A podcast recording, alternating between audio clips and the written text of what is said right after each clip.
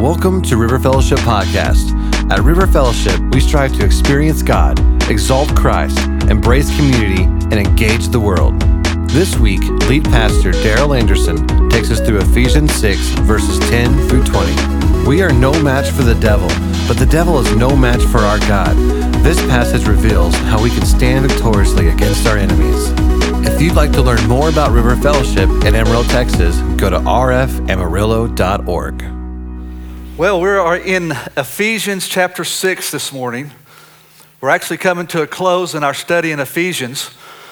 And through the book, Paul started at the beginning just telling us about God's love, His grace, His mercy, His power, that we can experience fullness in Christ, that we can experience the riches of His grace. Then, as he talked about all that we can experience in Him, he shifted and moved a little bit to the fact that because of this, we should live a life worthy of that calling. We should be imitators of God, showing love and shining light to people.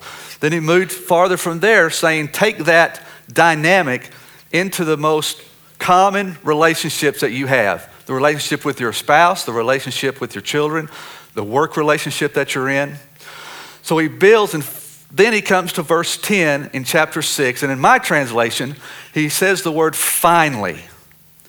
And it's kind of this uh, dynamic where Paul is saying, okay, I'm coming to the end. I've, I've shared all of this with you now, and finally I'm coming to this last word that I want to share with you. And the connotation here is that this is an extremely powerfully important word of encouragement that he wants to end his letter with.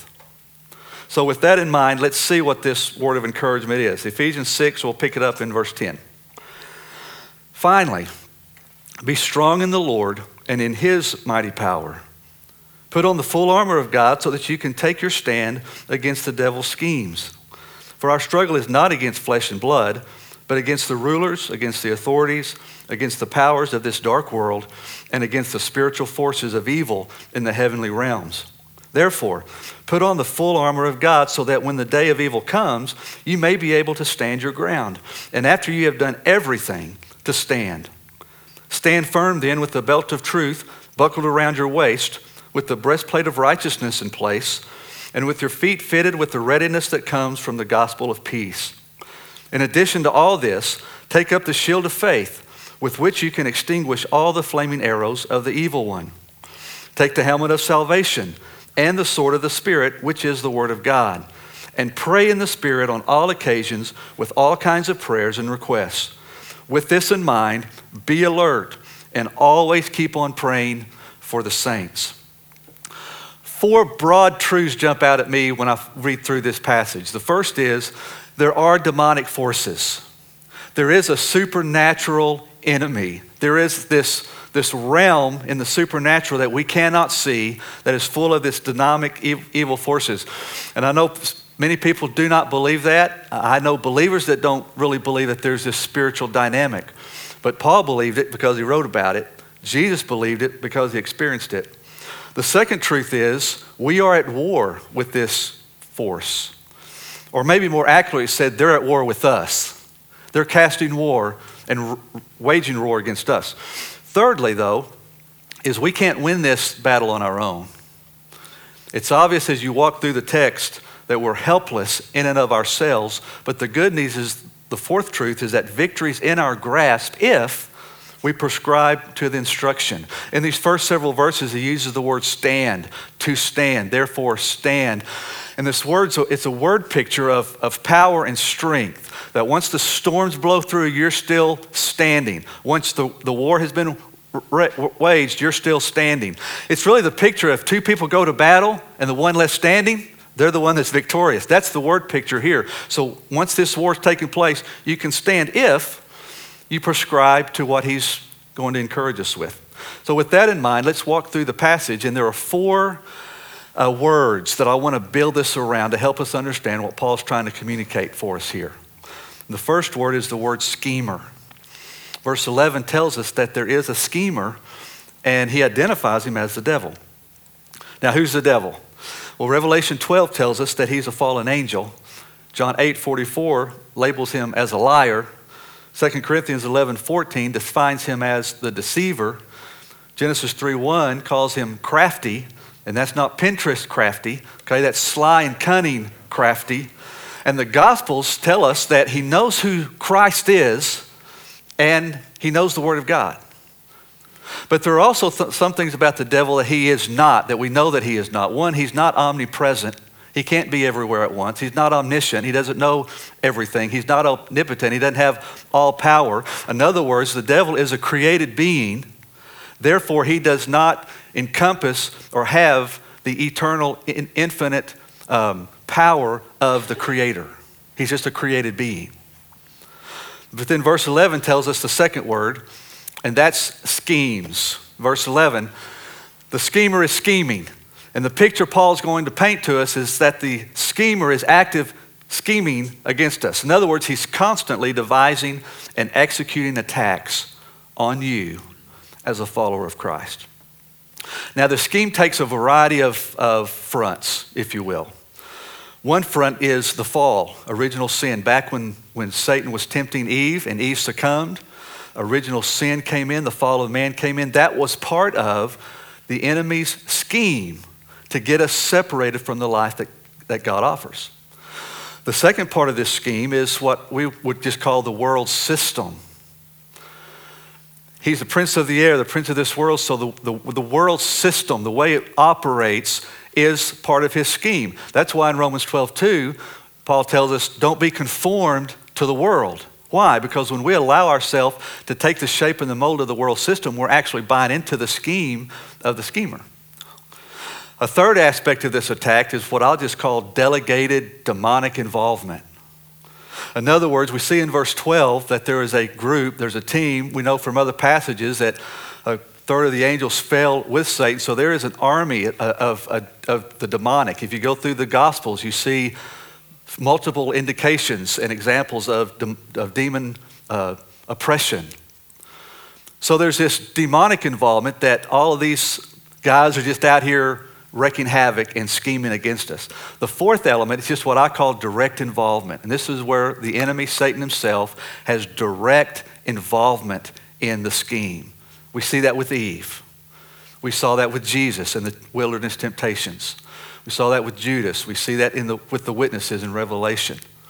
So, all of this activity, all of this kind of four pronged attack has one purpose and one goal. He has one purpose, and that is to take life from you. He wants to take life from you. 1 Peter 5 8 says, Your enemy, the devil, prowls around like a roaring lion looking for someone to devour. So Satan is just prowling around and he is waiting for that opportunity where he can come in and attack. John 10:10 10, 10 says the thief, speaking of the devil, the thief comes to steal, kill and destroy. But then Jesus says, "I've come that you might have life and have it more abundantly." And that word life is the Greek word zoe, which means life just the way God intended. So Satan is coming to take away life the way that God intended to give you life. So let me illustrate that for you this morning. I want you to see the word picture of what he's trying to do in your life. I have three, three apples here, since we know the original sin was an apple, right? No, we really don't. It was a fruit, but the commonality is it's an apple. So let's just use this as an illustration to help you understand what the enemy's trying to do in his scheme. This apple here represents life as God intended. This is a fresh, new, good apple. It's delicious. If we were to partake of this apple, it's going to provide nourishment, it's great taste, and this represents what God is offering us. Everything he's talked about in chapters 1, 2, 3, his love, his grace, his power, his fullness, his riches, all that, everything that God is, everything that God has, that he wants to partake, wants us to partake from, he wants us to to experience, that's represented by this apple. God wants us to partake of this apple. But Satan comes, he's the masquerader of light. So he comes and he wants to tempt us with one goal in mind to keep you from partaking of what God's offered. So he offers you this apple. And from your distance, this apple looks very much like that apple, like it's a great apple. But if you look at it more closely, it's rotten to the core. Anyone that bites into this apple, you're going to spit it out because it's rotten apple to the core. But what Satan does is he tries to shift you with his schemes off of what God offers you into what he offers you. It looks good, it looks pleasing, it looks healthy, it looks life giving. But once you begin to partake of it, you realize it's rotten to the core. And the result is death and destruction. So, what he's trying to get you to do is buy into his lie so that you will partake of the death and destruction. Or, if he can't get you with the rotten apple, if he can't get you into destructive lifestyles and destructive sin that will destroy you, he offers you this apple. And this is a fake apple. This is a plastic apple. There's nothing inside of it. It looks real, but if you were to bite this, it's going to be hollow. You'll get nothing but air on the inside. It's empty. So if Satan can't get you to partake of self destructive behavior, he will get you chasing that which will leave you unfulfilled. In other words, he's going to promise, hey, if you partake of this that I'm offering you, it'll give you life, it'll give you contentment, it'll give you fulfillment, it'll give you peace, everything you're longing for, everything you're looking for. If you'll partake of this, you'll receive it. And then you bite into it and you realize over a period of time, it just left me empty and lifeless.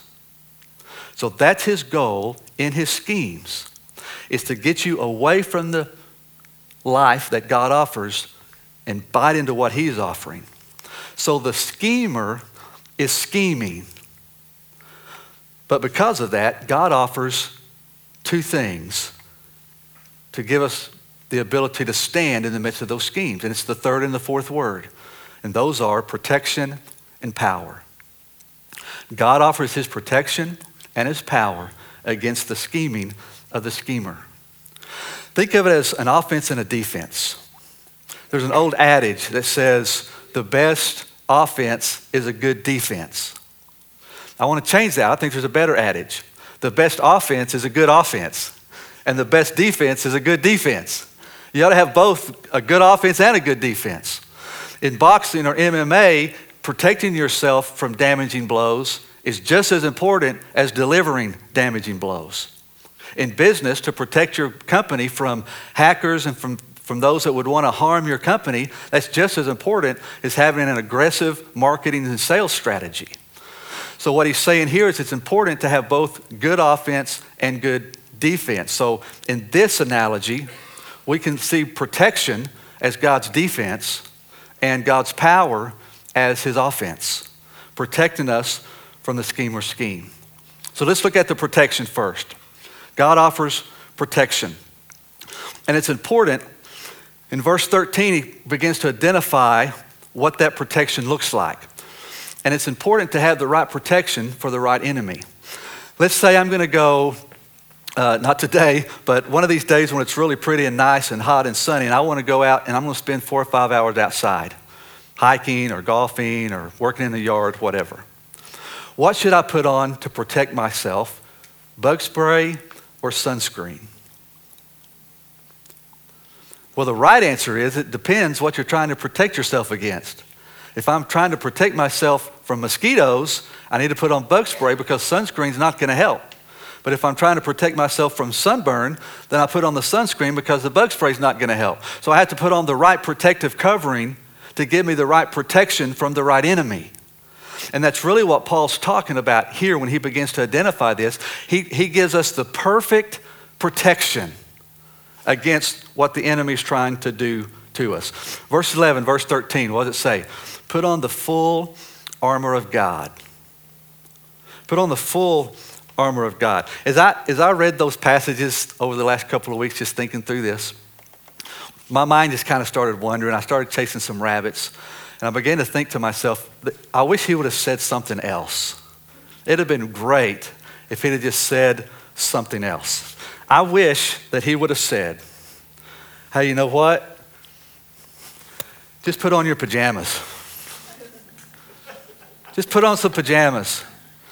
Man, you're a Christian, you're in Christ, you're going to heaven, and now because of that, man, it's just easy street. Just chill out, no problems, no issues, no struggle.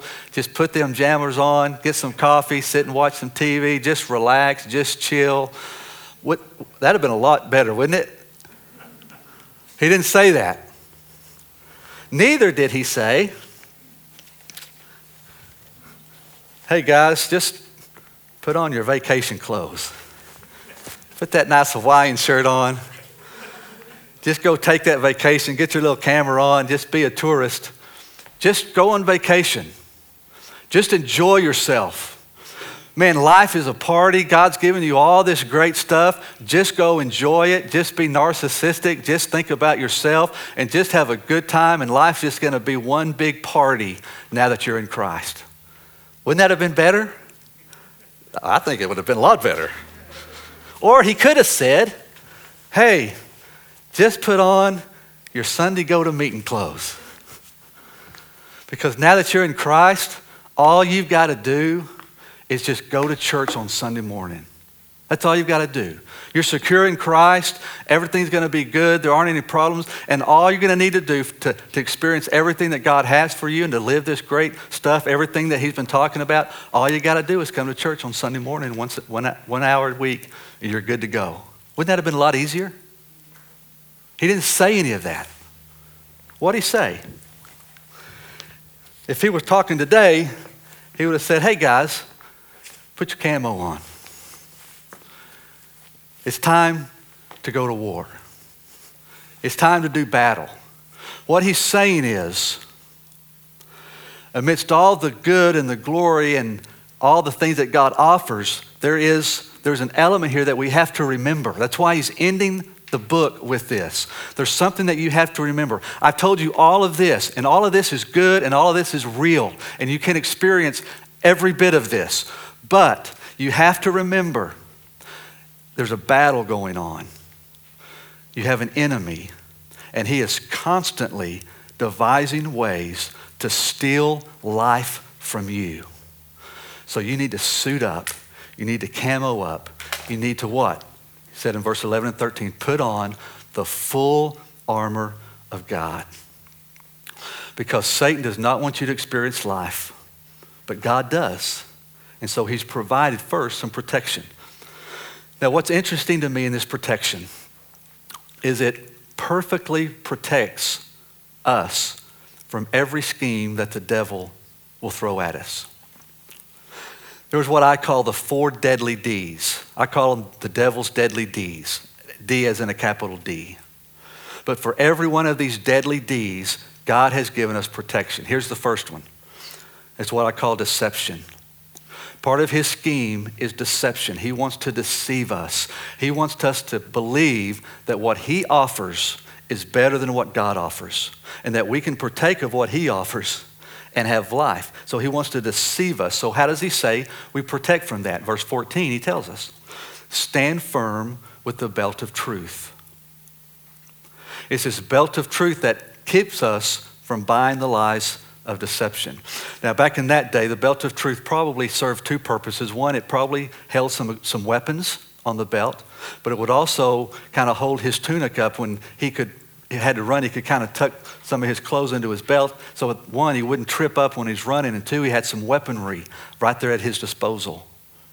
That's what he's saying here with the belt of truth. It's vitally important that we know the Word of God, that we know the truth of the Word of God because it's the Word of God that gives us the ability to fight. We have to know the truth. If we don't know the truth, then we can't spot the lie and the deception.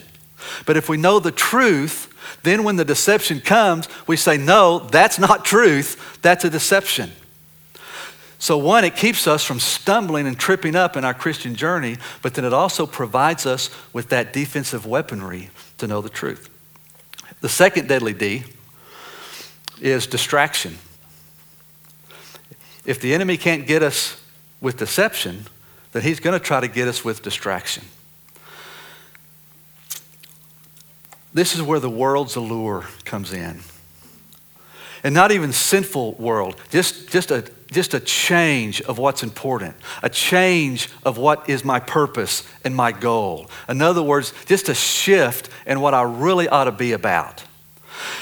So he distracts me with what the world has to offer and gets me off track. But God's given us two elements here to protect us from distraction. The first is verse 14. That's the breastplate of righteousness. That word righteousness just means right living. And that breastplate and the armor would cover the heart and all the vital organs. What he's really saying here is this dynamic of righteousness protects our heart. It keeps us focused on what God is really calling us to do. It keeps us away from some of the lustful pleasures, the world's allure that we might want to be dragged into. It keeps our heart pure, focused on God and our love for Him, rather than letting that shift to love for the world. But secondly, He gives us in verse 15 just what I call fitted feet. My translation says it feet fitted with the readiness that comes from the gospel. This is a reminder about our purpose. Our purpose is to advance the kingdom. Our purpose is to share the gospel. Our purpose is to be people that are out there in the world. In our mission statement, we call it engaging the world. We're to be out there in the world, engaging our world with the gospel. What we've talked about two weeks ago, showing love and shining light to those that don't have Christ. So, what these two pieces of weapons do for us one, it gives us a heart, it protects our heart that we want to live for Christ, we want to love God, we want to live a life that pleases Him, that's focused on Him. And at the same time, it gives us this feet and this purpose to go out and share the gospel and be people that are trying to advance the kingdom, that keeps us from getting distracted when Satan brings these things and said, hey, shift over here. We say, no, I've got a higher purpose and a higher calling. Here's the third deadly D it's doubt. Satan wants to create doubt in your mind and in your heart as to the integrity of God, the character of God, the goodness of God, the love of God, the power of God, the grace of God. He wants to create some doubt in your mind that you begin to think because of circumstances or whatever's going on in your life, God really doesn't love me. Maybe God doesn't really love me. Maybe God doesn't really have my best at heart. Maybe God doesn't really have the power to affect any change in my life. He wants to create doubt in your heart and in your spirit. So, what does He give us? Verse 16, He gives us the shield of faith. He says, Take up the shield of faith with which you can extinguish all the flaming arrows of the evil one. It's a great word picture. Again, remember, Paul uses the perfect illustration for what he's trying to communicate, and it's the, the the armor of the soldier, Roman soldier. And it's probably, he's in prison, so he's probably looking at the soldier, at his stuff while he's writing, saying, yeah, yeah, yeah. And, he's just prescribing it. But um, some scholars tell us that some of these shields back in the day would be covered with animal hide. And those shields were specifically designed to put out flaming arrows from the enemy. So when the flaming arrows would come forth, they had this shield with animal hide. It hits the shield, and the animal hide would snuff out the flame. At the same time, because it's in front of the soldier, it keeps that arrow from penetrating the soldier. So here's what he's saying when Satan comes to throw all these flaming arrows at you about doubt, God doesn't really love you. God can't take care of you. There's no such thing as grace. What happens, our faith in Him, the assurance, the reality that we know God is who He says He is, and God can do what He says He can do. That everything He tells about Himself in His Word, we know that's true. When we stand with that shield of faith and those fiery, flaming arrows hit, our faith is what snuffs out those arrows. Our faith is what keeps His attack from penetrating our heart to where we begin to believe those things and those lies. So he gives us the shield of faith to protect us. Here's the fourth deadly D, and that's discouragement. And this D might be the most devastating because it's the sneakiest. it, it seems like the, the least intrusive but at the same time, it seems like it's the one that kind of sneaks up on you. And after a period of time, you don't even really realize what's going on in your heart, but you just find yourself so discouraged. It leads to this sense of helplessness, of hopelessness, I just can't do this anymore. I've been trying to live the Christian life. I've been trying to overcome this temptation. I've been trying to do all this. Things are just piling on, and it's just things getting worse, and it, nothing's worked, and stuff just piles on. And after a period of time, man, you, you, you're just so discouraged. What has He given for us to help us in those times of discouragement? Verse 17 tells us it's the helmet of salvation. It's the reality of who we are in Christ. It's the ability to remember who we are in Christ, what we have in Christ, what Christ has done for us, remembering that His love is unconditional and it's unmerited, that I am firmly in His grip of grace, that my salvation is by grace through faith. It's not of works, it's not of myself, it's not anything that I've done, that His love for me and my salvation has nothing to do with my performance. It's from His grace, and I'm firm in the grip of grace, and that He loves me and He's empowered me. And this helmet of salvation when I remember what I've been given through the death of Jesus Christ. I can realize now, you know what? I am more than a conqueror. I'm in the grip of grace. I'm in the grip of love. Satan has lost because Christ has redeemed me. So, what we see in this defensive element of protection is everything that Satan throws at us, God's given us the armor of protection. But if that weren't good enough, God throws on something else, and it's the offense, and that's the power. He gives us power. Look in verse 10. He says, Be strong in yourself. He says, Be strong in the Lord and in his mighty power.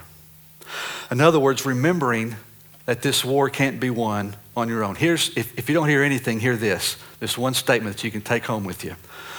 We are no match for the devil, but the devil is no match for our God. Just remember that. We are no match for the devil. If you try to fight him in your own strength and in your own wisdom, you will lose. But the devil is no match for our God. And he demonstrates that through his power. And he gives us at least five power sources that I will identify that all work together as this offensive power source against our enemy. The first is the power of Christ. Look in verse 12. It says, Our struggle is not against flesh and blood, but against the rulers, against the authorities, against the powers of this dark world, and against the spiritual forces of evil in the heavenly realms. So, who is our battle against? The rulers, the authorities, the powers, and the forces. Let me refer you back to chapter 1, verse 20 and 21. We dealt with this several weeks ago. But if you remember in that passage, Paul talked about this incredibly great power, this incomparably great power that we have in Christ. That this power that he exerted was like the power that he exerted when he raised Christ from the dead. In other words, we have resurrection power. And now God has seated him in the heavenly realms where far above, it says, which means he's far superior, far greater. There's no comparison. There's such a great chasm between the two. Far above who? All rule, authority, power, and dominion. Here's the connection.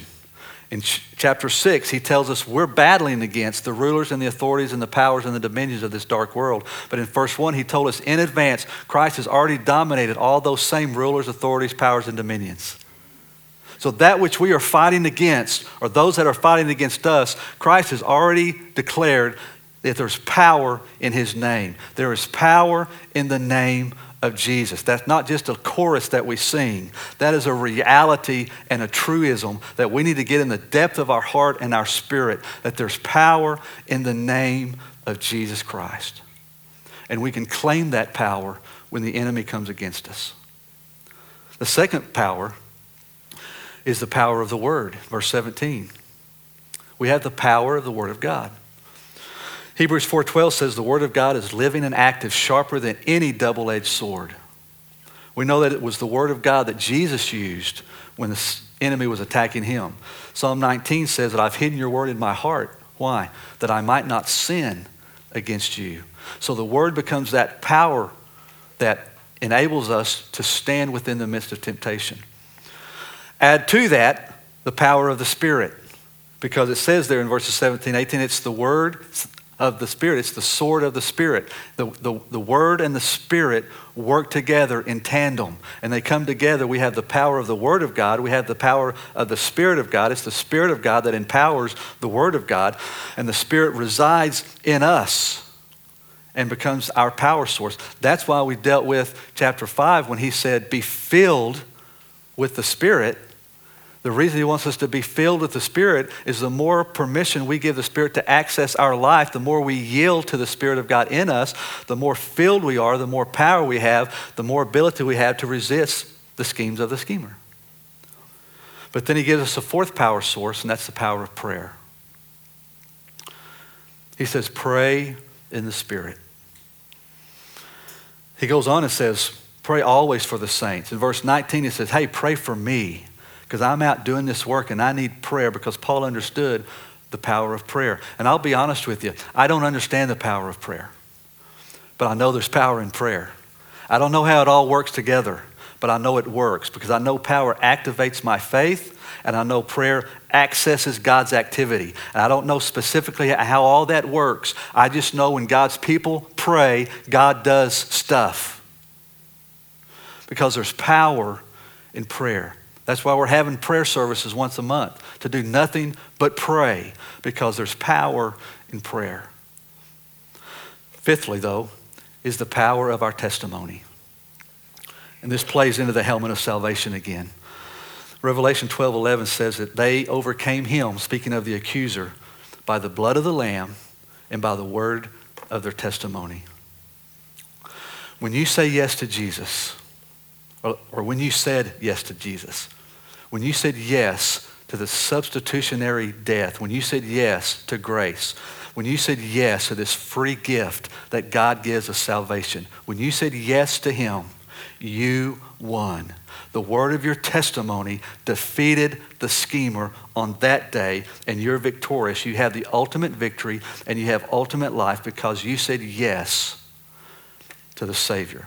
Now, there's still a battle we're in the midst of, but the ultimate victory the ultimate life has been won, and Satan cannot have you because you've won the victory because of the word of your testimony. But what that also means is if you're here this morning and you've never given your life to Jesus Christ, there's never been that time in your life when you said, Jesus, I recognize that you died for me. And I want to surrender my life and give you my life and ask you to forgive me and to come in. If you've never had that experience, then you don't have God's protection, you don't have God's power. So you are wide open without any defense against the attack of the schemer. But you don't have to leave this morning in that state because all you have to do is say, Jesus Christ, I want you into my life. I know you're the Savior. I know you died for my sin. Would you come in? Would you forgive me? And would you cleanse me? And at that point, you win the victory by the word of your testimony. And all of God's protection and all of God's power becomes available to your resource. So here's, here's the point of what Paul says here as he closes out all of this. The schemer schemes are no match for God's protection and power. So, wear the protection and utilize the power. And when you do that, the temptations of the enemy will become less appealing and your heart would be drawn to what God has to offer. And when that happens, you experience the life that God has for you. Let's pray together. Take just a moment and allow the Spirit to minister to your heart. Ask Him to reveal that one or two elements that, man, that's what I needed to hear. The Spirit will identify that for you.